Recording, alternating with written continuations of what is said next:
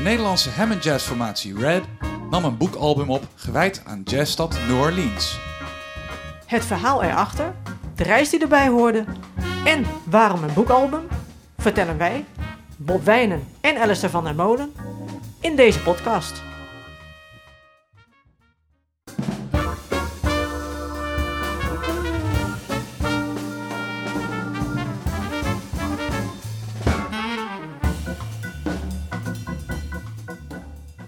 Natuurlijk hebben we op een gegeven moment, we hebben allebei, we, hebben- we zijn dingen gaan luisteren, we zijn dingen gaan lezen, we zijn dingen gaan bekijken. Maar toen heb je toch die reis geboekt. Ja, dat ging op een gegeven moment heel snel. Eh, je ziet wat op het net en toen was het, ja, dan geef je er een klap op van jongens, nu gaan we het gewoon doen. En vorig jaar, november, zijn we inderdaad die reis gaan maken. Het leuke van naar een bui- buitenland gaan is dat je meteen merkt dat je in een buitenland bent. En elk buitenland heeft een andere eerste indruk. En soms denk je van, ha, ik ben in de tropen. Soms denk je van, hé, hey, ik ben in een koud klimaat of ik ben in een heel saai dorp. Maar wat was jouw eerste indruk toen je in New Orleans kwam? Nou, dan kom je aan op Louis Armstrong Airport. En dan bestel je een taxi. En in die taxi wordt die muziek gedraaid. Je hoort jazz. Die man die gaat het hebben over Frenchman Street, Bourbon Street. Die weet meteen een paar leuke plekken te verzinnen. eh, die, die er zijn waar ze goede muziek hebben. Je komt aan bij het hotel en je hoort jazz. Dus je weet gewoon, nou ja, hier zitten we goed. Dit gaat gewoon één week lang één groot jazzfeest worden. Maar was het dat ook? Want eh, waren er nou helemaal geen wanklanken? Nou, de volgende ochtend werden we wakker en vanuit het zwembad beneden klonk er al kerstmuziek. En het was begin november, ja, de holiday season is begonnen. Oké, maar voor de rest was het wel veel jazz, toch? Voor de rest was het veel jazz, veel funk en veel blues. Je gaat op een gegeven moment op, op stap. Hoe, hoe, hoe beslis je waar je heen gaat? Nou, je hebt daar een jazzagenda, een zogenaamd Offbeat Magazine. Daar keken we elke dag in. En dan vind je gewoon elke avond minstens drie concerten die je wil zien. En soms, sommige zijn tegelijk, dus je moet een keuze maken. Je vindt de Delphio Marsalis Big Band. Je vindt Hurlin Riley, de drummer van Winter Marsalis. Je vindt Johnny Vidakovic, dat is een legendarische drummer in New Orleans. Je vindt Cyril May. Je vindt fantastische Cubaanse muziek. Eh, je, vindt, je vindt Tuba Skinny. Je vindt Kermit Ruffins, dat is een, een, een, een legende daar. Yo.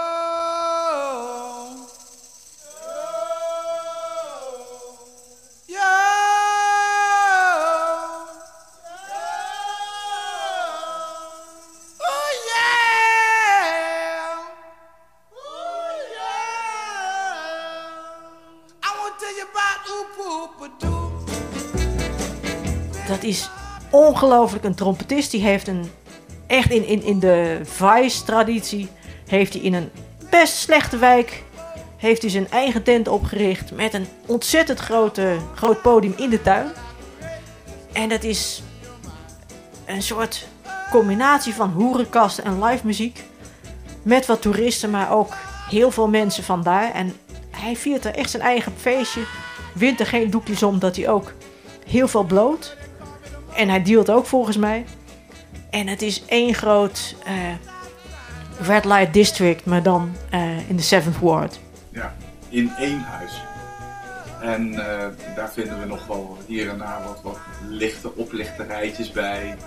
En een paaldanseres. En allerlei drankjes waarvan je je kunt afvragen wat erin zit.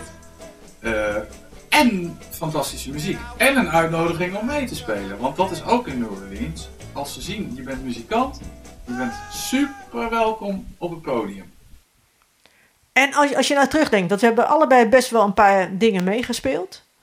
Wat is bij jou het meest blijven hangen? Twee dingen. Eh, voor, voor mezelf dan. En, en één ding wat jou betreft. Eh, daar begin ik even mee. Dat je door zo'n hele big band, die Delphio Marsalis big band, wordt uitgenodigd. Fantastisch. Eh, voor mezelf, wat is onwijs is blijven hangen, is eh, het meespelen met Johnny Vidakovic. Op Hammond orgel ook.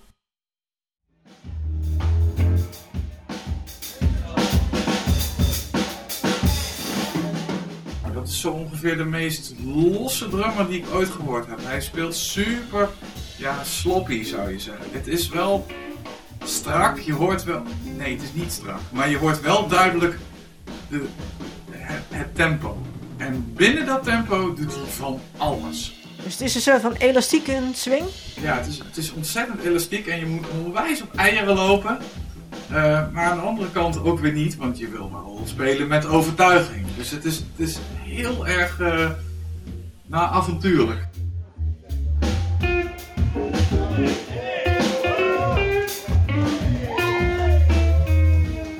De band bestond uit een jonge Hammond-organist, geen bassist, want dat speelde de organist zelf, en een Japanse gitarist.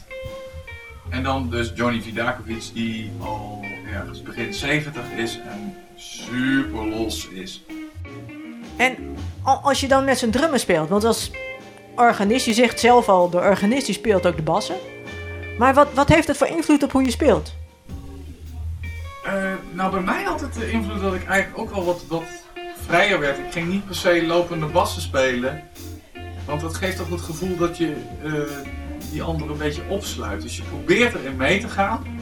En ondertussen probeer je op hetzelfde moment ja, te voelen wat dan dat tempo is. Want er gebeurt van alles. En eh, je wilt toch met zo'n eh, persoon samen zitten. Hoe zit het als je ritmesectie bent en je, je doet het met z'n tweeën of met z'n drieën? Maar wie is dan de baas? Of wie leidt er en wie volgt er? Of doe je dat samen? Dit, was echt een kwestie van samen doen. Het, het was heel.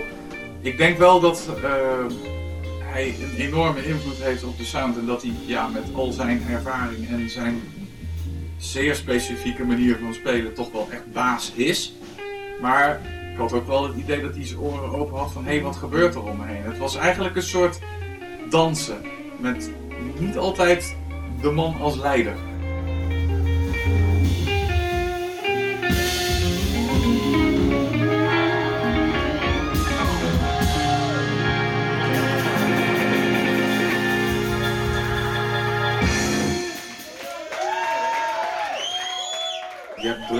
Heel strak een groove aanhouden.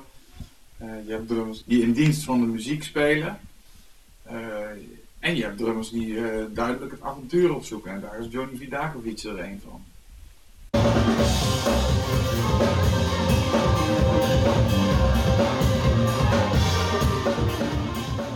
Wat ik zelf ook heel, heel leuk vond. we zijn op een gegeven moment. Ik weet niet eens meer hoe het is gebeurd. Volgens mij liepen we er gewoon langs. We zijn op een funksessie beland.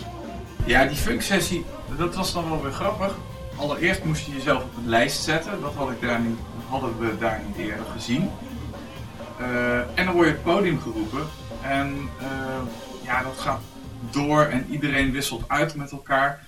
Maar wat ik me vooral herinner is dat ik op een gegeven moment, ja, stond ik alleen op het podium nog. En er waren drie zwarte dames. En die, eh, ja, die vormden duidelijk een koortje. En die gingen Killing Me Softly zingen. En ik heb niet zo heel veel met dat nummer. Maar toen zij dat begonnen te zingen en begonnen te koren, dat viel zo samen en dat was zo, eh, ja, dat, dat was kippenvel. En ik stond daar en ik denk van, nou, dit, dit is gewoon hoe we, hoe we dit, dit is the real shit.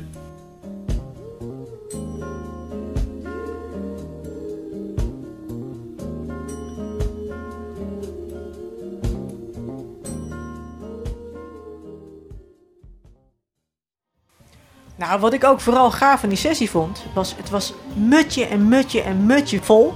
Echt als haring in de ton. Kun je je niet meer voorstellen op het ogenblik. Maar iedereen stond, nou ja, tegen elkaar aan. Iedereen kon elkaar voelen. En eens in de zoveel tijd, want het publiek stond echt op zijn kop, dan stopte de sessieleider alles. En die zei van ja, we gaan pas verder als een eh, fles whisky op tafel komt voor de band. Ja, inderdaad. En die kwam er dus ook, hè?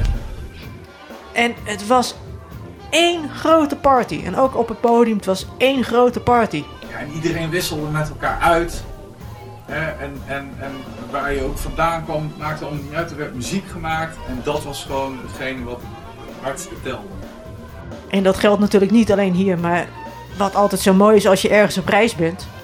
Zodra je met mensen gaat samenspelen, heb je meteen vrienden.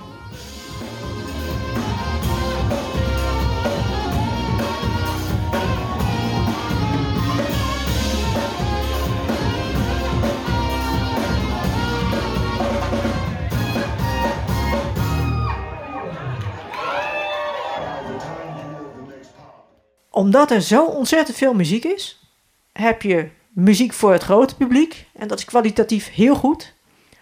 Je hebt muziek voor een wat kleiner publiek. Dat is kwalitatief ook heel goed. En je hebt muziek voor de muzikanten. En die hebben de ruimte om dat te doen. Omdat ze zoveel werk hebben dat ze ook hun eigen ontplooiing een, een, een kans kunnen geven ergens. Uh, in Den Haag had je jaren geleden de Pater. In uh, uh, New Orleans heb je de Spotted Cat. En dan moest ik ontzettend aan de Pater denken, maar dat dan nog tien keer heftiger. En daar ging, kwamen alle muzikanten bij elkaar. En die gingen daar verschrikkelijk tekeer op, op, op nou, een stuk als Cantaloupe Island. Maar dat werd dan helemaal uitgebouwd. Ja, dat zou voor het grote publiek erg nerdy kunnen overkomen. Maar voor muzikanten was het absoluut een feestje. Hebben muzikanten een soort vrijplaats nodig? Ik denk het wel. Je moet, uh, je moet dingen kunnen uh, opbouwen en ontdekken. En vervolgens mee kunnen nemen om dat vast te kunnen leggen uh, in, ja, in de bands die je hebt. Want wat ik bijvoorbeeld gemerkt heb in die Spotted Cat, je komt op dingen die je daar speelt. Dat je denkt nou, dat had ik in mijn bandje zelf nooit verzonnen. Maar nu kan ik het meenemen naar huis. New Orleans is de geboorteplaats van jazzmuziek. Dat hebben we al een paar keer gezegd misschien. Maar New Orleans is de plek waar jazzmuziek ooit is ontstaan. En dat maakt dat nog steeds heel veel jazzmuzikanten eens in hun leven daar willen zijn geweest. En dat zorgt ervoor dat er is een heel specifieke toeristenstroom, namelijk de jazztoerist. En dat is een heel zeldzaam verschijnsel. Dat heb je bijna alleen maar in New York en in New Orleans. En dat zorgt ook voor een bepaald soort uh, levendigheid, omdat elke muzieksoort die heeft daar zijn bestaansrecht. Maar kun, kun, je, iets uitleggen? Uh, kun jij eens illustreren hoe zo'n Frenchman Street, want dat is een van de grote uitgaansstraten. Maar als je daar doorheen loopt, wat, wat zie je dan? Nou, Frenchman Street is één lange rij aan cafés. En uit die cafés klinkt overal muziek. En dat begint middags al. En dat kan blues zijn, dat kan funk zijn, dat kan popmuziek zijn en dat is ook heel vaak jazz.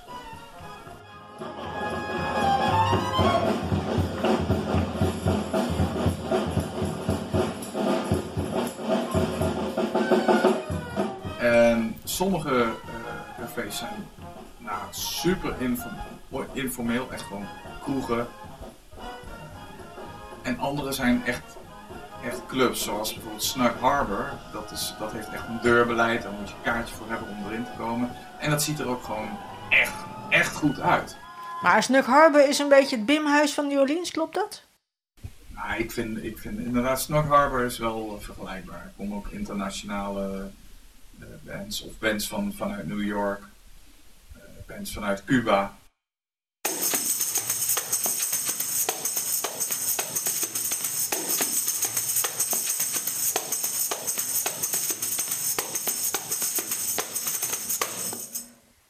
Ik, ik denk dat wat, wat voor mij een enorm duidelijke indruk heeft gemaakt. Het eerste concert dat we hoorden was Herlin Riley.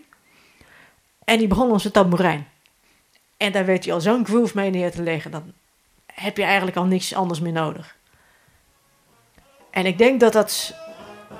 Er zijn een paar rode draden in die reis geweest. Een daarvan is die enorme groove.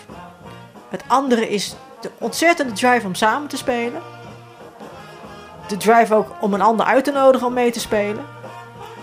En het enorme. Ja, de, de drive, het, het moeten spelen, het moeten delen, het, het willen. De enorme energie die erachter zit. En het, het heeft een heel positieve energie ook. En ik, weet je, we hebben ook een brassband gehoord in, in zo'n kroeg. Nou, ze waren aan het dansen. Het was net alsof het de nieuwste popmuziek van nu was.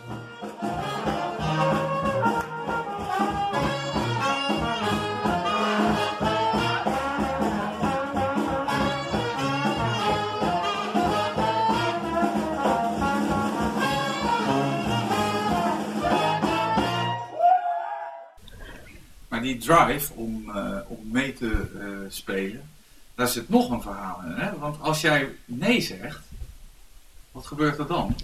Dan vinden ze je arrogant. Dan zeggen ze ja, je voelt je zeker te goed om je aan ons te meten. Precies, en dat heb ik echt nergens anders gezien. Ik kan wel in sommige dingen een beetje verlegen of eh, terughoudend zijn, laat ik het zo zeggen.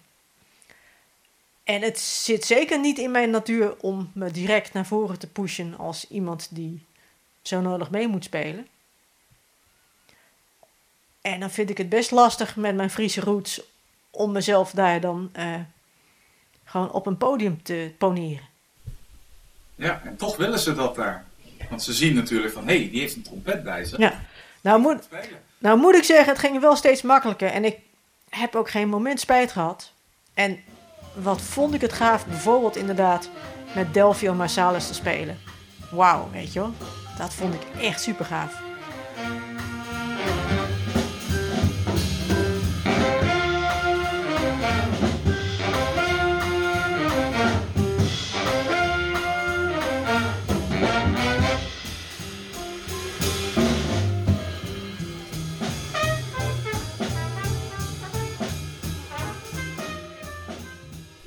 Was dat eigenlijk ehm, met, in die big band? Is dat, merkte je een duidelijk verschil met big bands hier? Want je speelt heel veel hier in big bands.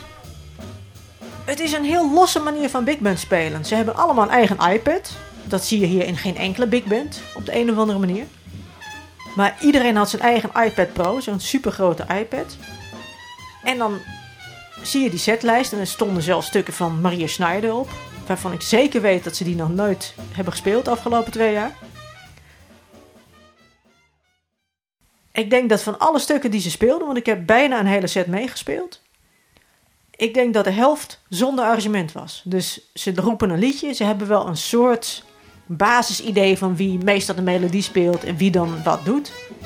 Maar het zijn voornamelijk head arrangements. Dus je speelt een riffje, of je speelt een groefje, of je speelt een lijntje. En nou ja, als iemand de terts speelt, dan speel jij het septiem of andersom. En wie geeft die riffs aan? Eh, de sectieleider. Dus als die roept van bid biddle bidap, ah, ah, idle bidap, ah, nou, dan speel je dat ook mee. En, en dan vind je daar een lijntje op. En dan, eh, als je dan derde trompet speelt, nou, dan speel je dus iets wat in de harmonie past, maar wat lager is dan, je, dan de man die de stem hoger speelt. De helft stond op muziek en de andere helft speelde je uit de hoed of, of ja, op je oren. En als iemand een riffje voorzingt, dan probeer je dat riffje mee te spelen. En dan speel je dat meerstemmig. Maar het maakt het ontzettend los en heel erg spontaan.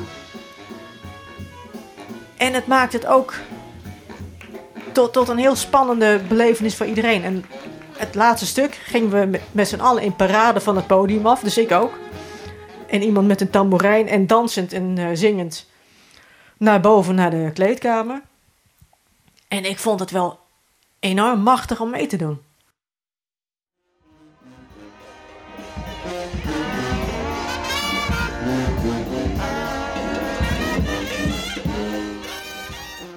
En over zo'n parade met tamboerijnen gesproken, hebben we ook in de zogenaamde second line meegenomen.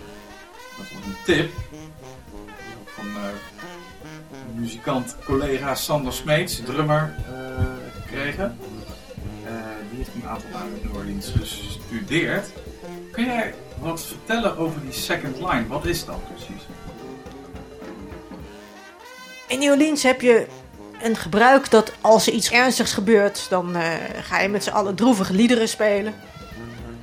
En daarna ga je met z'n allen feest vieren. En er is een lange tra- traditie van brassbands.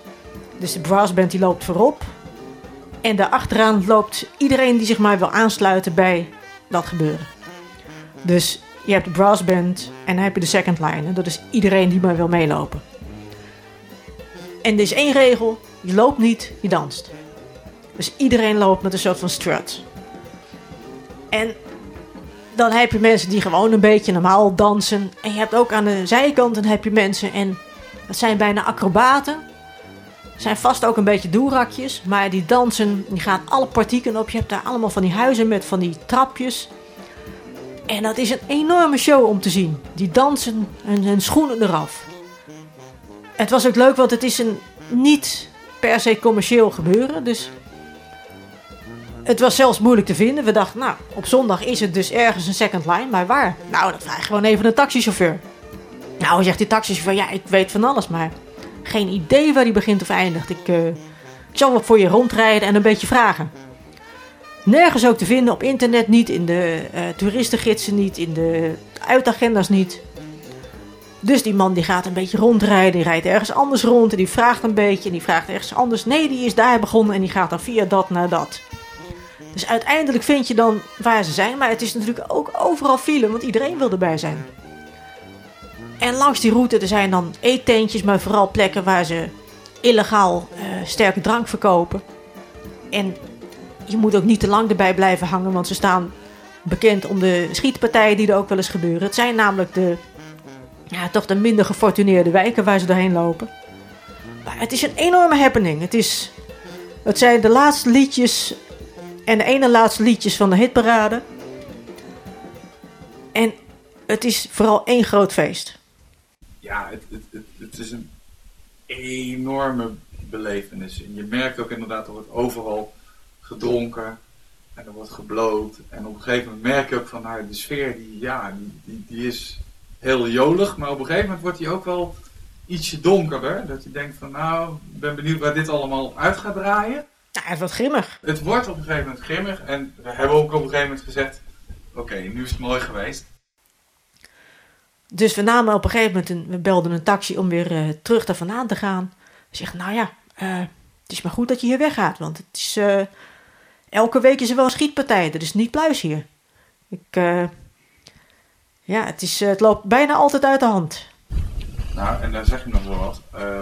mochten mensen dit horen en mochten alle coronaperikelen weer wat minder worden en mochten er luisteraars zijn die heel graag naar New Orleans zouden willen, regel altijd alles met een taxi. Openbaar vervoer is niet veilig en lopen s'avonds van de ene bestemming naar de andere wordt ook afgeraden. Maar met een taxi of met een Uber kom je overal veilig terecht. Wij zitten hier nu ook, dus dat komt allemaal prima in orde. En er is nog een voordeel bij het nemen van zo'n Uber. Want ze hebben ook allemaal een passie. En het is ofwel eten ofwel muziek, toch Bob? Jazeker. Zo kwamen wij in een taxi terecht. Waar een grote man achter het stuur zat. En we vroegen aan naar zijn bezigheden. En hij bleek een rapper te zijn. En wij waren in een uh, vreselijk vrolijke sfeer. En vroegen vervolgens van, heb je misschien een beat? Waar je wat uh, lyrics op zou kunnen spitten. Nou, dat ging niet doen. En hij heeft eigenlijk de hele weg van het moment dat we dat vroegen tot aan het hotel is hij doorgegaan uh, met zijn rap. Oh, you want that smoke? Oh, oh, oh, you want that smoke? Oh, oh, oh, you want that smoke? I'm gonna watch how it go, and I'm show you how it go.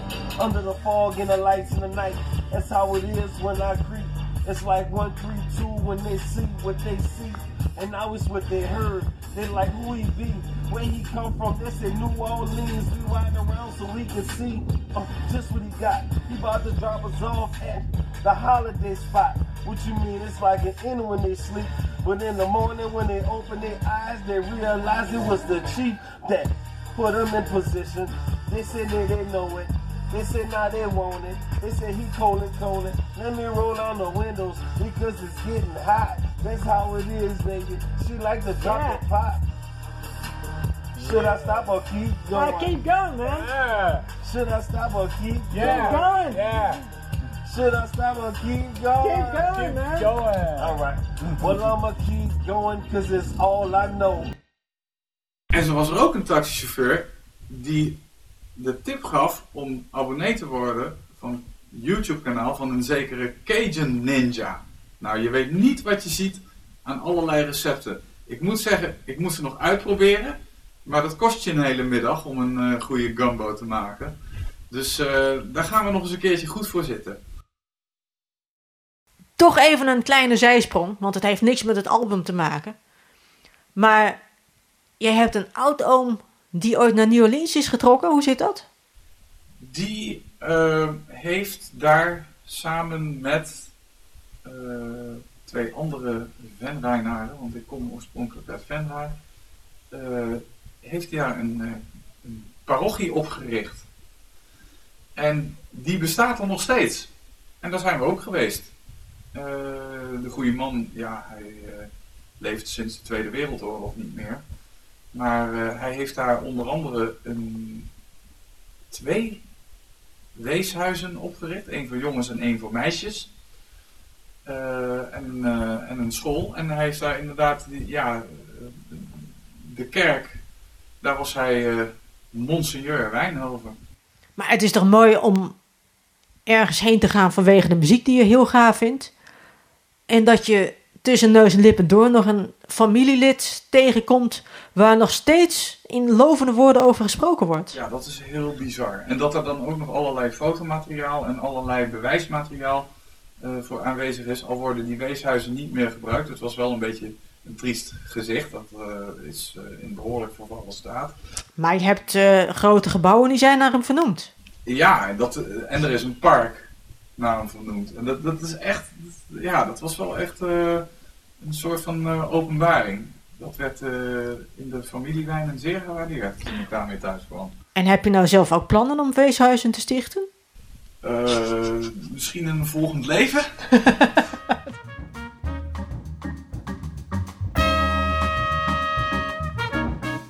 Deze podcast werd gemaakt door Alistair van der Molen en door mij, Bob Wijnen. Benieuwd naar wat er na de reis gebeurde in de aanloop naar de release van het boekalbum Nola? Abonneer je dan op deze podcast of houd onze site in de gaten www.vibrant.com. En Vibrant, dat schrijf je met drie R'en.